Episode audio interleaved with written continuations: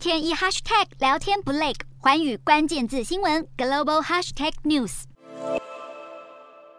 使用强硬手段打压异己的，还有俄罗斯政府。俄罗斯警方二十五号拘留了反对派政治家戈兹曼，他被指控没有及时告知当局自己以色列公民的身份，而此事也被当成刑事案件立案来调查。由于戈兹曼是小政党右翼联盟最后一位领袖，上个月被正式列为俄罗斯所谓的外国代理人，也就是从外国人那里收钱或受到外国人影响的人，因此戈兹曼被列入联邦通缉名单。外界猜测，戈兹曼曾经公开的批评俄罗斯总统普丁入侵乌克兰对俄罗斯造成的损害，超越史达林以来任何其他俄国领导人。也可能是这一番言论让他成为被俄罗斯当局盯上的原因之一。